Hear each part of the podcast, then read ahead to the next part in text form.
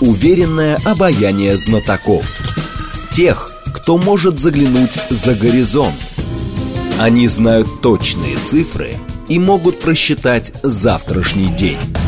Умные парни вновь и вновь выходят в прямой эфир, чтобы многое нам объяснить. Программа предназначена для лиц старше 16 лет. 15 часов 8 минут в столице. Радиостанция «Говорит Москва». У микрофона Евгения Волгина. Всем доброго дня. Это программа «Умные парни». К нам пришел Андрей Величко, руководитель портала «Авиация России». Андрей Леонидович, вас приветствуем. Здравствуйте. Добрый день. Наши координаты 7373948, телефон, смски +7 925 888 8948, телеграмм для ваших сообщений «Говорит Москобот». Смотреть можно в YouTube-канале «Говорит Москва». Стрим там уже начался, поэтому, пожалуйста, подключайтесь. Давайте начнем с того, что авиасалон «Макс» официально перенесли на 2024 год. Сегодня подтверждение пришло.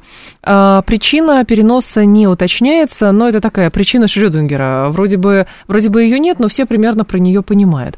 В данном случае, когда не проводятся подобного рода мероприятия, это чисто техническая действительно сейчас причина или все-таки еще и политическая, но и финансовая? Я думаю, что, скорее всего, причина – это безопасность.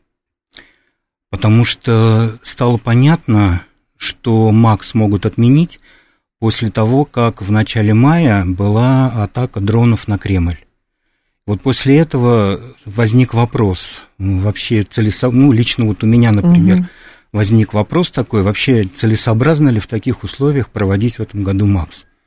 Тогда информации еще не было, и, насколько мне известно, от моих источников в Жуковском, ребята готовились к полетам. То есть официально им ничего, никаких сообщений по поводу отмены не было. Но потом в ТАСС появилось сообщение неофициальное, что «Макс» могут отменить. И сегодня вышло вот уже вполне официально, было опубликовано это сообщение на сайте авиасалона, что «Макс» переносится на 2024 год. Я думаю, что здесь не техническая, не финансовая проблема, а именно проблема безопасности. Потому что очень большое количество людей собирается на «Максе». Вот, например, в 2019 году, в предпоследний день работы, как правило, это суббота, «Макс» посетило 170 тысяч человек. И рисковать лишний раз никто не хочет. Не нужно. Я думаю, да, именно из-за этого. Но на «Максах» представляли разные новинки, концепты и так далее. Но очевидно совершенно, что работа сама над какими-то машинами, она не останавливается. Вот глава Объединенной авиастроительной корпорации ТАССу давал большое интервью, и про МС-21 его спрашивали, и про Суперджет спрашивали. Но вот из последней информации, из вот «Коммерсанта», следует следующее, что стоимость нового российского самолета МС-21 с поставкой 28-30 год, это только там в конце десятилетия, оценивается в 4,3-4,6 миллиарда. По данным «Коммерсанта», такое предложение государственная транспортная лизинговая компания направила авиакомпаниям, не входящим в Аэрофлот. Это дороже, чем аналоги Airbus и Boeing, хотя в цене учтены субсидии из Фонда национального благосостояния. Аэрофлоту при этом достанутся самолеты дешевле. Лизинговая компания Ростеха купит МС-21 по 3,2 миллиарда с поставкой 2023-2026 года. Сделка будет полностью профинансирована из ФНБ.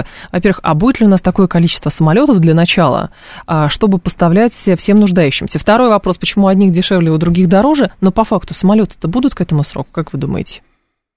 К 28-му году? Да, тут даже написано 23-26. То есть это уже сейчас. Ну, вообще, коммерческие перевозки на МС-21, скорее всего, начнутся весной 2025 года. Поэтому вот к тому сроку, который сегодня был указан, не сегодня, а на днях был указан в «Коммерсанте», конечно, самолеты будут. Что касается цены, вообще, честно говоря, мне несколько непонятен ажиотаж вокруг этого вопроса, потому что еще в 2018 году Слюсарь в интервью газете «Ведомости» официально озвучил каталожную стоимость этого самолета. И она составляла, я вам сейчас скажу сколько, она составляла 96 миллионов 100 тысяч $100,000. То есть это примерно, это каталожная цена. Каталожная цена, она, как правило, всегда гораздо выше цены, по которой конечные заказчики этот самолет получают. И цена зависит от многих факторов, в том числе она зависит и от объема производства. Понятно, что на начальном этапе самолет будет стоить дороже.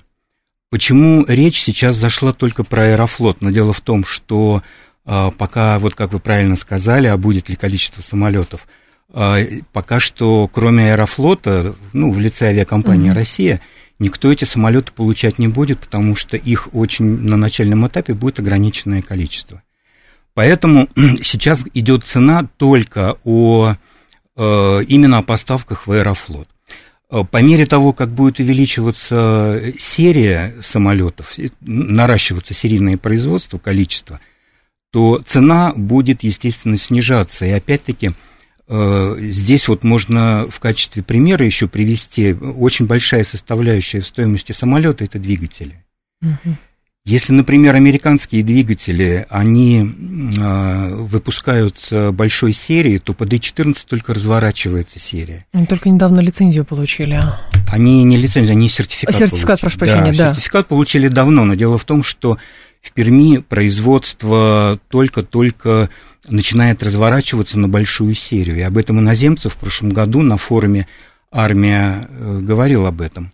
Вот, поэтому на начальном этапе сюда будет закладываться и достаточно высокая стоимость ПД-14. Но по мере того, как серия будет увеличиваться, то стоимость будет стабилизироваться и снижаться. Я не думаю, что для других авиакомпаний, которые в будущем будут получать МС-21, стоимость по сравнению с Аэрофлотом будет очень сильно высокой. В данном случае про МС-21 это проект, которому уже много-много лет, и регулярно сроки сдвигались вправо. А потом, когда появилось вообще санкционное давление, даже поставили под сомнение реализацию в ближайшем будущем. Но, по сути, сертификат получили, но вопрос, вот конвейерная, сам конвейер, насколько сейчас есть возможности быстро это запускать, и самое главное, все детали самолета как бы производить синхронно, чтобы эти самолеты собирать, потому что, как мы видим, менеджеры по планированию говорят, ну, по нашим подсчетам будет тогда-то. Потом выступают промышленники и говорят, ребят, у нас чисто технически вот нету там, как хотели композит взять иностранный, они ввели санкции, теперь то ли китайский, то ли наш, это тоже большая проблема и так далее. И в итоге, насколько синхронизированы эти процессы? Сейчас о синхронизации процессов, наверное, говорить еще рановато. Потому что в соответствии с контрактом, который был заключен между Минпромторгом и ОАК на импортозамещение, контракт был заключен летом, в июле месяце 2021 года. 18 апреля этого года контракт был актуализирован. По каким позициям, я сказать не могу. Вот, но на сайте госзакупок есть такая запись, что 18 апреля этого года он был актуализирован. Так вот, по этому контракту вся программа импортозамещения, она должна закончиться в декабре этого года. То есть вот последние дни декабря, когда этот контракт заканчивается. Ну, можно продлить теоретически, потому что Слюсарь говорил в мае, что в течение 2 лет планируется выполнить план по импортозамещению в гражданской авиации. Это, получается, все самолеты будут прямо отечественные, самые-самые отечественные самолеты. Отечественный планер, отечественная электроника, отечественные двигатели, все отечественное. Да, но дело в том, что после окончания контракта весь следующий год будут идти сертификационные полеты. Вот, то есть, помимо того, что сейчас идет замена импортного оборудования, вот сейчас, например, в начале июня в Иркутск улетел МС-21, первый самолет с двигателем ПД-14, это борт 73055. Он улетел туда для того, чтобы на нем частично были заменены импортные комплектующие. Вот, значит, этот самолет, скорее всего, он будет модифицирован где-то, наверное, в середине осени, и в этот же период возобновятся его полеты. Так вот, в этом году заканчивается действие контракта на импортозамещение, но это не говорит о том, что самолет сразу будет готов. Его нужно будет сертифицировать, и только сертификация закончится только в конце 2024 года. То есть фактически у Иркута, у ОАК есть сейчас еще примерно 1,5 года для того, чтобы все свои обещания выполнить. И вот у меня такое убеждение, не убеждение, а такое ощущение, его у меня не было в предыдущие разы, когда нам обещали, что вот мы будут самолеты через год, там, через 2, на следующий год сделаем. Вот сейчас у меня почему-то есть чувство, что эти сроки в данный конкретный момент времени они будут соблюдены. Почему у меня такое ощущение? Потому что те иностранные самолеты, которые у нас летают, Боинги и Аэрбасы, они все-таки есть достаточно возрастные самолеты. Взять, например, авиакомпанию «Ютейр», у нее новых самолетов вообще нету. Вот. И эти самолеты будут выводиться из эксплуатации, а на чем-то надо будет летать.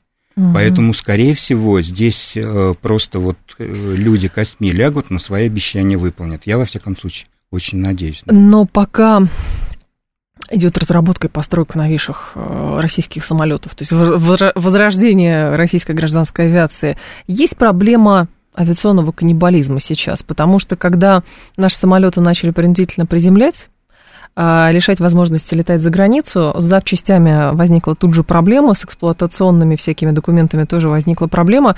Предполагали многие ваши коллеги, что у нас начнется авиационный каннибализм. Министр транспорта нас уверяет, что авиационного каннибализма у нас нету, но как-то вот, честно говоря... Как проверить? Проверить? Я не знаю, как проверить, потому что авиакомпании, в силу различных причин, вот, и своего имиджа, наверное, в том числе, они не будут говорить. Но в качестве примера приведу вот какой пример. Авиакомпания «Якутия» и самолеты «Суперджет 100». В прошлом году ГТЛК хотела уже с авиакомпанией «Якутия» разбираться достаточно серьезно в этом вопросе и в финансовом деле тоже. Почему? Потому что как минимум 3 самолета у авиакомпании «Якутия» были каннибализированы. Вот. Недавно они умудрились восстановить, я не помню, по-моему, 1 или 2 самолета, то есть они приложили все усилия для того, чтобы довести их до летной годности, и сейчас они летают. Поэтому, скорее всего, наверное, у нас такая практика присутствует. А с другой стороны, а что в этом страшного? Ну, по сути, зачем пытаться убеждать, что хорошо, если этого нет, но зачем пытаться, например, если это происходит, и есть к этому причина, пытаться это скрыть? Потому что, очевидно, совершенно сейчас и в автомобильной промышленности, скорее всего, там разбирают машины на запчасти, чтобы, соответственно, более новые машины могли дольше ездить. Есть такая проблема? Есть такая проблема. Китайцы не могут нам восполнить дефицит запчастей для самолетов, например, не говоря уже про другие отрасли. Поэтому, а что страшного-то? Честно говоря, я тоже не вижу ничего страшного в этом. Потому что, если, например, у авиакомпании достаточно большой парк, тот же самый Аэрофлот взять, и если они поставят на прикол, 3-4 самолета, с которых будут снимать запчасти для того, чтобы другие летали, я думаю, что в данной ситуации, жизнь заставляет так делать, и ничего здесь такого предосудительного я не вижу. Слушатель наш спрашивает, появятся ли у нас когда-то китайские самолеты? Нет. Почему? А какие? Не знаю. У китайцев, наверное, есть тоже планы какие-то? У китайцев есть на сегодняшний момент 2 самолета, которые у них летают. И ни первый, ни второй самолет, это ARJ-21, он у них называется, это региональный, типа нашего суперджета. И вот буквально совсем недавно у них начал выполнять коммерческие перевозки Си-919. Это копия какая-то, Airbus? Это та же самая ниша. Это ниша А-320, Boeing 737 и МС-21-310. Это вот самолеты, которые находятся в одной нише. Но почему я говорю вот с такой уверенностью, что у нас не будет китайских самолетов? У нас есть МС-21. И к тому времени, когда китайцы выйдут на серию, что они смогут продавать самолеты свои за рубеж, МС-21 тоже уже у нас будет летать и производиться. Но дело в том, что китайский самолет, он по своему уровню технологичности он уступает МС-21, и поэтому я не вижу никакого смысла покупать самолет менее технологичный. Еще одна причина, почему у нас сейчас возобновляется массовый серийный выпуск Ту-214. Угу. А вот Ту-214, он очень хорошо заменяет Си-919. Поэтому я думаю... То есть, скорее, китайцы, например, у нас могут заинтересоваться покупкой или нет? Нет, но это не военная техника, это гражданская. И они именно для того, чтобы ни от кого не зависеть, они сделали Си-919. Поэтому я думаю, что они не заинтересованы в покупке у нас, а мы, в свою очередь, вообще никак не заинтересованы в покупке у китайцев. Партнерство на другом уровне в авиационной отрасли, оно идет и будет продолжаться, но так, чтобы вот покупать друг у друга, вряд ли. Но, с другой стороны, когда-то с малого начинали и корпорация Boeing, и Airbus, а потом в итоге они стали монополистами на международном авиационном рынке. Мы же тоже отказывались от своей гражданской авиации, потому что зачем нам поддерживать, если мы можем все купить? Но потом, правда, совершенно другие обстоятельства заставили все-таки обратить внимание, что когда-то у нас гражданская авиация была. Ну, она была, я надеюсь, что она у нас все-таки и существует до сих пор.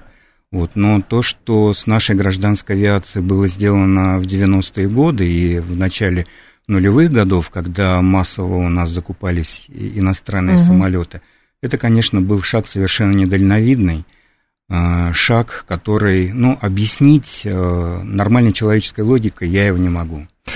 Какой резон сейчас в развитии российской гражданской авиации, вот основной? Это все-таки заполнение внутренних потребностей или, как изначально позиционировалось как раз развитие Суперджета, шло долго, но все-таки говорят, мы выйдем на экспортные рынки, у нас будут там мексиканцы покупать, еще кто-то покупать, и мы будем конкурировать в этом классе с... Аэробусами, по-моему, прежде всего собирались. То есть сейчас развитие наше подвязано на экспортные ориентиры или нет? Я думаю, что нет. Почему? Потому что сейчас у нас с нашей гражданской авиацией складывается такая ситуация, что мы в ближайшие 5-8 лет у нас количество иностранных самолетов будет уменьшаться.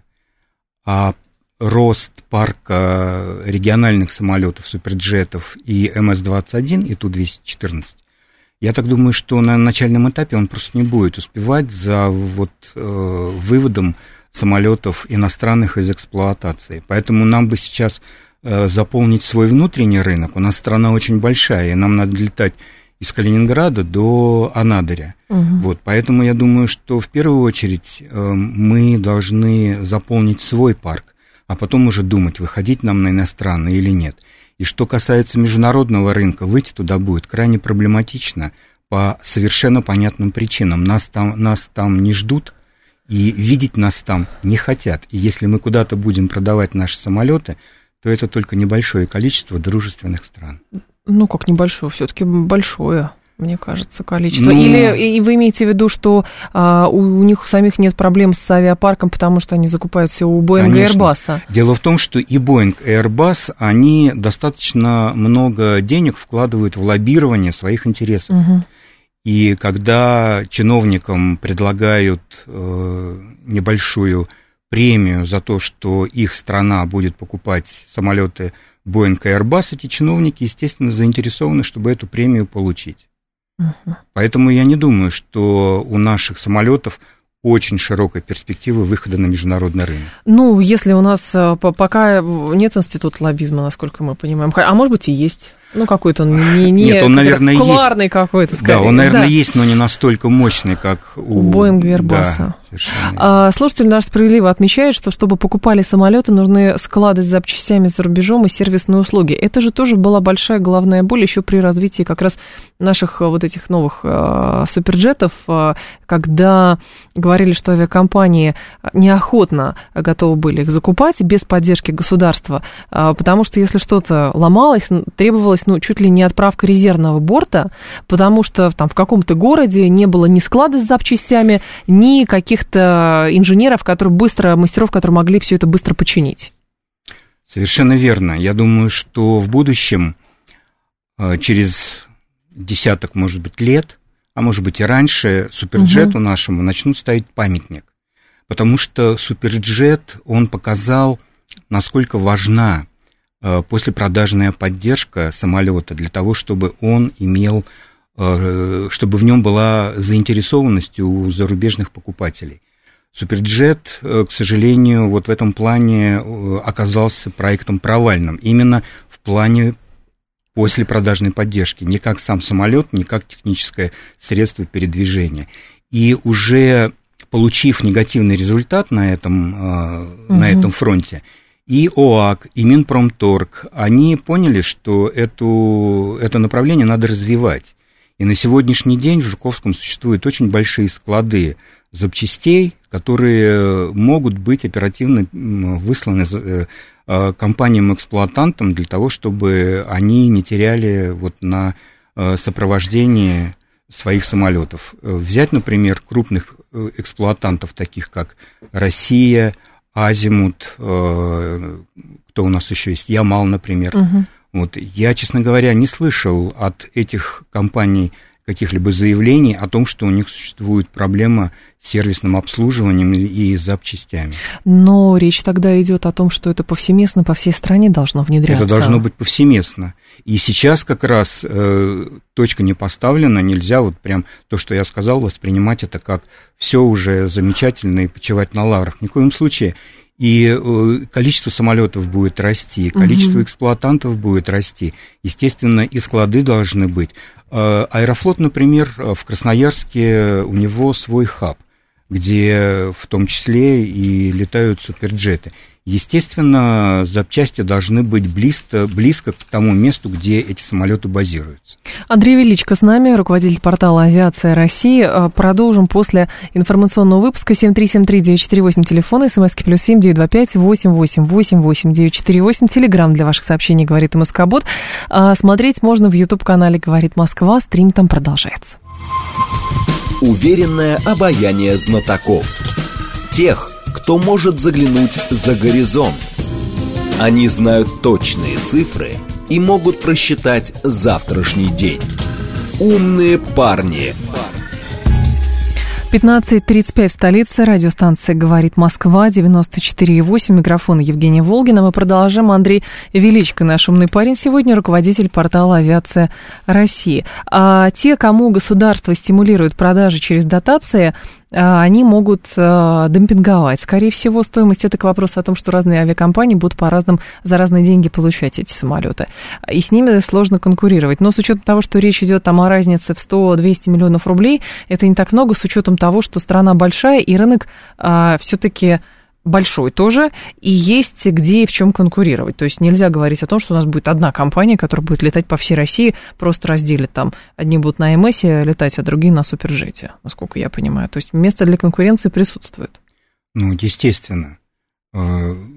Некоторое время назад даже были такие сообщения, что первым эксплуатантом МС-21 в силу его места, где он собирается, будет авиакомпания Ир-Аэро. Вот. Но потом все-таки решили, немножко переиграли, и решили, что начальным эксплуатантом будет Россия. Я думаю, что по мере того, как количество самолетов будет, выпуск самолетов будет увеличиваться, то и количество эксплуатантов тоже будет расти. Потому что насколько Иркут и ОАК нас уверяют, самолет будет достаточно интересен с точки зрения экономики для авиакомпаний. Естественно, авиакомпании заинтересованы будут иметь такой самолет. Но сейчас говорить о том, что вот он решит все экономические проблемы, нельзя. Да он, скорее всего, и не решит все экономические проблемы у авиакомпаний. Но насколько он будет в этом плане лучше Боинга и Airbus, это все-таки покажет только время. Ну, скорее всего, и надо его все-таки каким-то образом дождаться. Другое дело – это вопрос с авионикой. То есть более-менее понятно с двигателем, даже строением сейчас стало, с планером тем более проблем, как говорят, не было особенно. А вот авионика, она чья? Она китайская, она наша? Ну вот то радиоэлектронное оборудование, которое установлено на опытных самолетах, оно импортное. То есть авионика – это компания «Талес», да. Это Франция, это, может быть, там еще и США задействованы. Но дело в том, что в плане БРЭО КРЭТ начал заниматься по МС-21 не вчера. Он начал заниматься примерно где-то с 2015-2016 года. И совершенно вот буквально недавно, весной в этом году, были сообщения о том, что завершена разработка отечественной системы предупреждения столкновения в воздухе. Угу. Эта система прошла испытания на самолетах, по-моему, говорилось про самолеты Ил-410. То есть на них эта система была обкатана, и уже даже было сказано компании... По-моему, эта компания «Навигатор» делает в Санкт-Петербурге эту систему. Даже были отгружены уже некоторые компоненты в Иркутск для установки. Угу. Более детальной информации нету, но авионика, скорее всего, где-то процентов, может быть, даже не на все 100, но я думаю, что, может быть, нет. Но в основном... большей частью будет на самолетах устанавливаться российская. То есть и ресурсы для этого есть? Есть. Дело в том, что МС-21, он принципиально отличается от и Боинга, и Airbus. И даже от Airbus, несмотря на то, что средства управления самолетом, боковая ручка у них одинаковая, МС-21 обладает такой функцией, которая показывает второму пилоту то, что делает первый. То есть, когда управляющий пилот, пилотирующий пилот отклоняют ручку в какое-то положение право-лево, вперед-назад, ручка у второго пилота, который в данный момент самолетом не управляет, она повторяет эти действия. У Airbus такой функции нету, и у Суперджета такой функции нету. Это разработка именно российская. Поэтому авионика, она будет своя. По поводу Суперджета. Тут прошли испытания самолета с новым двигателем, вот, потому что французских и нету, и к ним, как и, насколько я понимаю, были вопросы к французским двигателям, да, которые, особенно в контексте той катастрофы, которая произошла в 2019 году. Что можно сказать о новых двигателях? О ПД-8? Да. Ну, что о них можно сказать? Они для начала, пока... они есть? Да, нет, их нету. А, их нет, ну хорошо, в проекте они есть. Ну, как они нету? Есть. Они, двигатели для начала сертификационных полетов, ну, вот. Они уже отгружены в Комсомольск-на-Амуре. Угу. Но это двигатели, про которые нельзя сказать, что вот они уже готовы, потому что двигатель пока что еще не сертифицирован. И его испытания, они продолжаются, может быть, уже и завершились, в Жуковском на летающей лаборатории Ил-76. Uh-huh. Вот, поэтому говорить о том, что вот двигатель уже все готов и есть, ну, я бы не стал бы забегать вперед. Но, насколько, опять-таки, нас уверяет ОАК, в этом году начнутся летные испытания этого двигателя. И, кроме всего прочего, уже несколько раз было сказано и Слюсарем, и Мантуровым о том, что в конце этого года ПД-8 будет сертифицирован.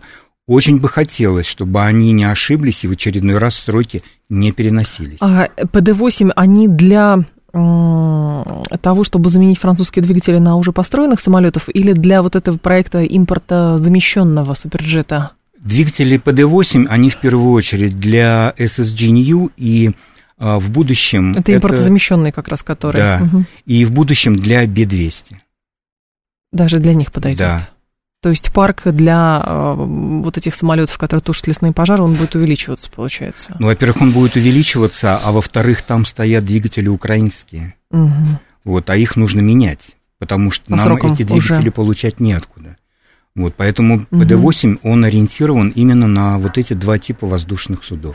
Слушатель наш говорит, принципиально от любого самолета отличается только вертолет, и он говорит, я не очень понимаю, почему все-таки так сложно, с таким скрипом идет восстановление российской авиации. А потому что ломать всегда проще, чем строить. А строить нам приходится практически, ну, я бы не погорячился, если бы сказал, с нуля. Потому что, ну вот посмотрите, Ильюшин, они, на мой взгляд, не обладают сегодня потенциалом для того, чтобы разрабатывать пассажирские самолеты. И единственными, кто обладает этим потенциалом, это Иркут и региональные самолеты, которые бывшие, это компания «Сухой», гражданские самолеты «Сухого». А если объединить мощности? Так они объединены под Иркутом сейчас, и те, и другие. То есть региональные самолеты, они являются филиалом Иркута. Понятно. Вот. А филиал, основное КБ, которое работает в Иркуте на МС-21, это УКБ имени Яковлева.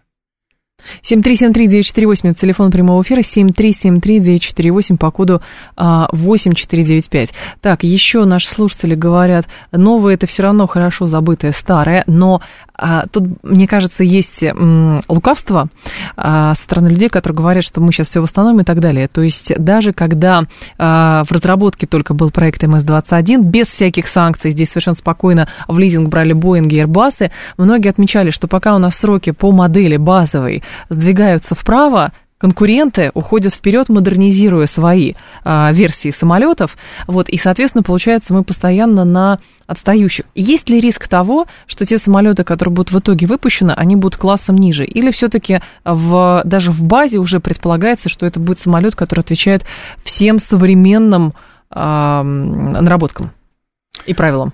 Я так понимаю, мы говорим о нише МС-21, да. А320 и Боинг 737. Ну, если это одноклассники, получается, фактически, да? Да. Я в корне не согласен с такой постановкой вопроса по одной простой причине.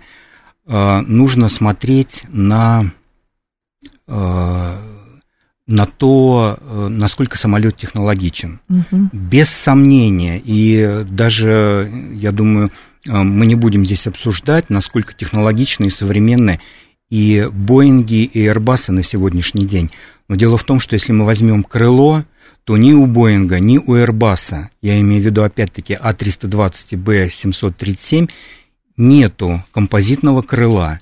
Композитное крыло, оно дает очень большое преимущество нашему МС-21, а преимущество это то, что композит более прочный материал, чем алюминий, и из композита крыло можно сделать тоньше и с большим удлинением, за счет чего повышается его аэродинамическое качество этого крыла. Аэродинамическое качество высокое сразу же при тех же самых двигателях оно ведет к тому, что снижается расход топлива. Поэтому, когда Boeing и Airbus сделают самолеты этого же класса в этой же нише с композитным крылом, причем когда они сделают с композитным крылом не из препрегов, то есть не из кусочков, а когда они сделают цельное крыло, то есть будут цельные лонжероны, будут цельные верхние и нижние панели, вот тогда можно будет говорить о том, что и Boeing, и Airbus, и МС-21 находятся на одном технологическом уровне. На сегодняшний день ни у Boeing, ни у Airbus самолета этого класса с цельнокомпозитным крылом не просматривается. Я просто вспоминаю эти публикации десятилетней давности, я понимаю, что все это была просто какая-то информационная манипуляция с целью, видимо, не дать развивать этот проект, потому что, ну что, куда, пока вы будете развивать его, Боинг вон уже куда уйдет с Airbus.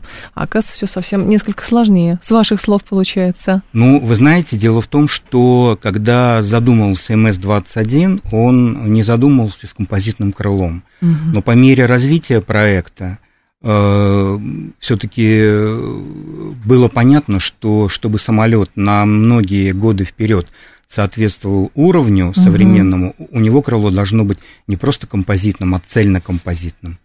Поэтому МС-21 в этом плане, он находится на достаточно высоком уровне. 7373948, телефон прямого эфира, 7373948 по коду 8495. Слушаем вас, здравствуйте. Наденьте, пожалуйста, наушники. Да, Сергей Алексеевич, мы вас приветствуем, да.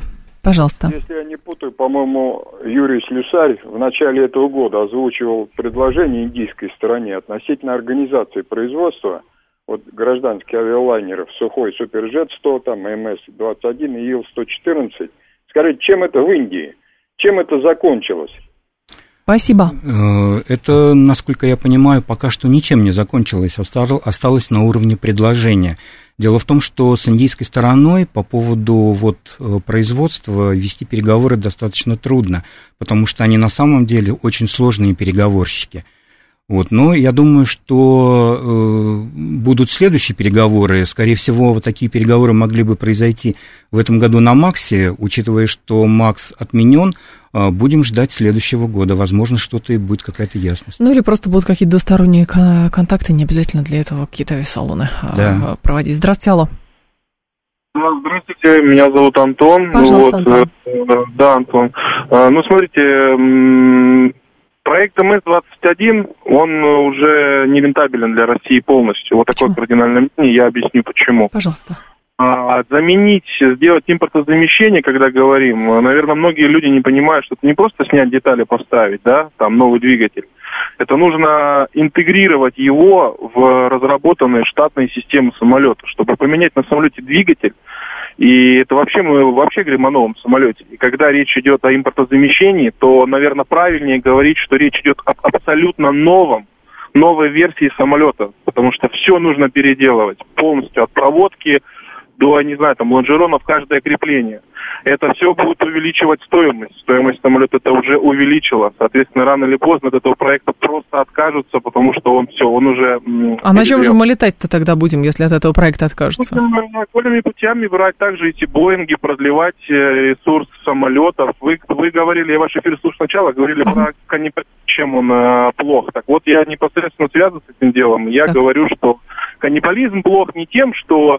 там сняли деталь, поставили, да, не снимается же одна деталь.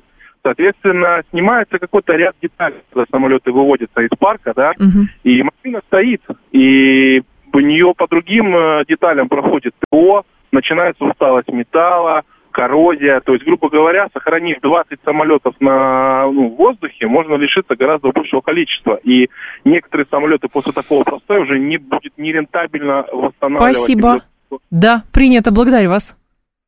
Можете отвечать. Да, вот что касается самолета МС-21 и двигателей, я хочу напомнить, что изначально на самом первом этапе разработки МС-21 самолет сразу проектировался под два двигателя, под Пратт-Уитни и под ПД-14. Поэтому говорить о том, что какая-то проблема поменять на самолете именно на МС-21 двигатель, здесь никакой проблемы вообще нет. Первый опытный, по-моему, летал, как раз воздух поднимался на американских двигателях. На американских двигателях поднимались 4 первых самолета. 4. Пятый самолет, 73055, он первый был с двигателем ПД-14. В прошлом году ремоторизацию под ПД-14 прошел борт 7351. Это первый опытный самолет.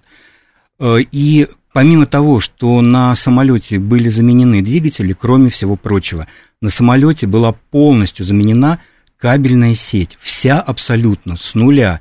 Сейчас на этом самолете 73051 установлена полностью российская вся кабельная сеть. Поэтому говорить о том, рентабелен он или не рентабелен, поменять лонжероны или не поменять лонжероны, вот эти моменты, о которых мы сейчас говорили, нужно учитывать то, что это изначально все закладывалось. Ил-62 был прекрасным лайнером по дальности полета, комфортом, надежностью в полете. Враги навязали нам Боинги, и что теперь с проектом Ила? Ил-62? Ну да, слушатель про него пишет. Ну, это было давно. Ил-62 был построен и запущен в эксплуатацию в 1968 году, по-моему. То есть это, безусловно, это исключительный самолет. Это узкофюзеляжный дальнемагистральный самолет. Это то, к чему сейчас стремится Airbus со своим 321 и LXR. Вот. У нас пока что не просматриваются самолеты подобного класса. Но я так думаю, что, скорее всего, МС-21 400 может быть аналогом Ил-62 в будущем.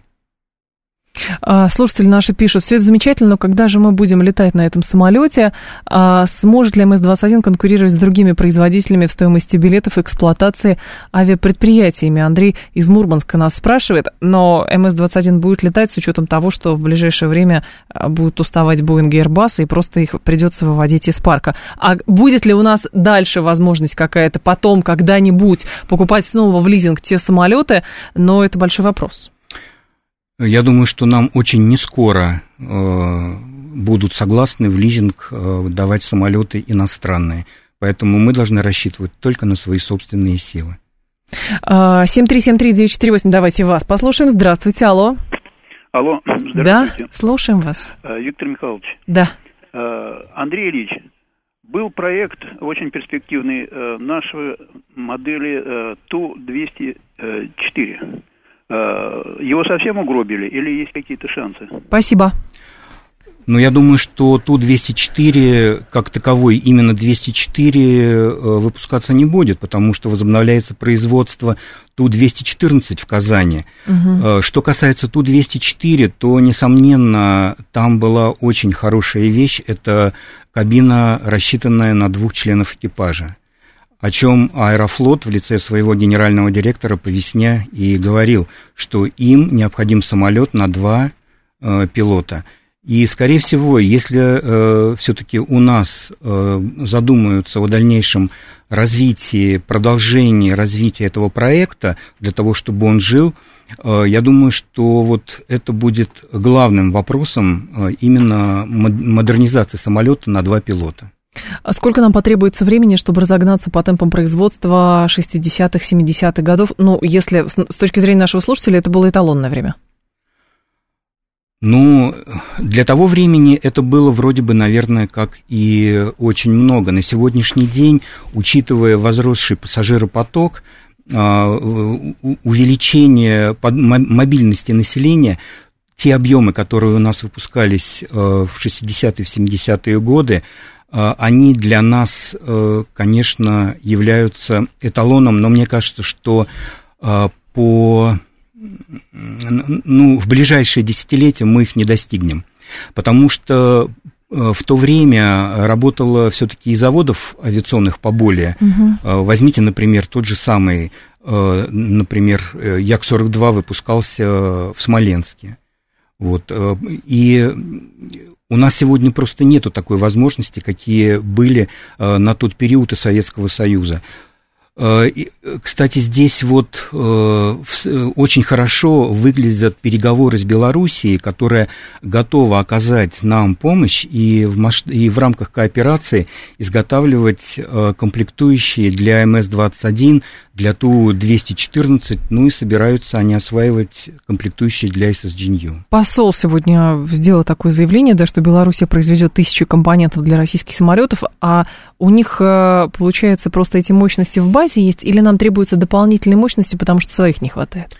Я думаю, все-таки нам требуется в первую очередь союзная кооперация. А во-вторых, конечно, нам дополнительные мощности, которые предоставляет Белоруссия, они нам не помешают. Угу. И в этом плане вот... А что у них есть? Что они могут делать? У них есть авиаремонтные заводы, которые в состоянии помочь в этом плане с комплектующими для нашей гражданской авиации. Я думаю, что это обязательно надо использовать. Слушатель спрашивает, человечество вернется к сверхзвуковым пассажирским самолетам? Конкорды надо вспомнить, да. Нет, человечество, конечно, вернется. И я думаю, что это не за горами будет. Но дело в том, что на сегодняшний день все-таки технологический уровень развития сверхзвуковой пассажирской авиации приведет к тому, что это будет не массовая авиация. Так и «Конкорд» был не массовым. Вот. И Ту-144 был не массовый. Угу. Вот. И билеты, которые стоили там, я уж не помню, по-моему, по 60, что ли, рублей на дальние расстояния из Алматы в Москву, они субсидировались, потому что... денег нужно было очень много. С другой стороны, и авиаотрасль все равно стремится к тому, что сначала самолеты там были тяжелыми, очень сильно загрязняли атмосферу, летали с меньшей скоростью. Потом научились делать самолеты, которые меньше чадят, быстрее летают и на более дальние расстояния. Так логично, наверное, и про сверхзвуковую в этом отношении, как бы в эту цепочку ее встраивать или нет все-таки? Конечно, логично, и работы такие у нас ведутся, у нас есть программа «Сверхзвук», по которой идет разработка самолета сверхзвукового, но этот самолет будет скорее заточен под бизнес-авиацию, потому что все-таки перелет на большое расстояние в течение, например, из Москвы в Владивосток за 3 часа, все-таки, пассажирам лучше лететь дешевле и надежнее, чем дороже и быстрее, потому что билет на такой рейс для простого пассажира, он будет стоить очень дорого. У нас, естественно, есть люди, которые в состоянии будут использовать для своих коммерческих целей такой самолет.